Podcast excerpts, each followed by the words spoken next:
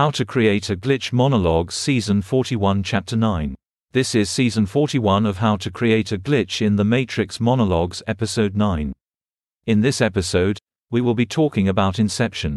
Now, in past episodes, we described how communication is multi layered, with nine levels of intersection between ourselves and others.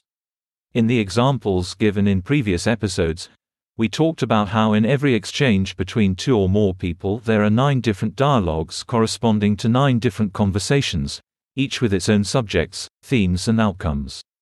For example, you may enter a deposition and there is the mundane conversation which corresponds to a discussion of some legal case. But above or below that, there may be a conversation about your romantic life. The point is that these dialogues, occurring in nine different parallel spaces, either in dissonant consensualities or in parallel spaces, represent real dialogues, which get incorporated into the mainstream of your conscious attention through parsimony. The point is, these discussions can produce changes in your overriding behavior. For example, in the romantic conversation, one lawyer may give the other lawyer tips about their romantic choices which lead to a change in behavior and asking another woman out. This conversation may continue with each intersection of the two lawyers, unbeknown to either of them.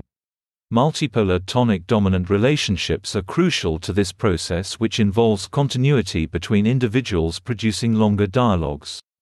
In other words, in any of the nine dialogues, your mind can be seeded with corresponding behaviors, which manifest unconsciously in your action without your knowledge. I describe this podcast as a monologue, but in truth, Every episode is a multi layered conversation with the audience, producing shifts and changes in behavior. This form of seeding is deference, in that it reflects meeting the expectations of your conversation partner, when those expectations produce some change in behavior.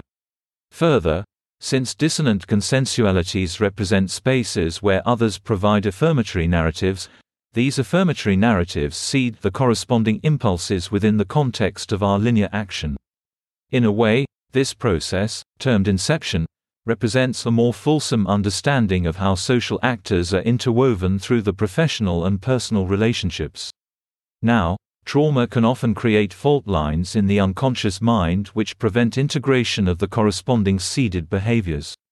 Individuals possess defense mechanisms around these behaviors, which develop in response to trauma, preventing others from producing behavioral modification unconsciously through dissonant consensualities or through any of the dialogues of the nine plates.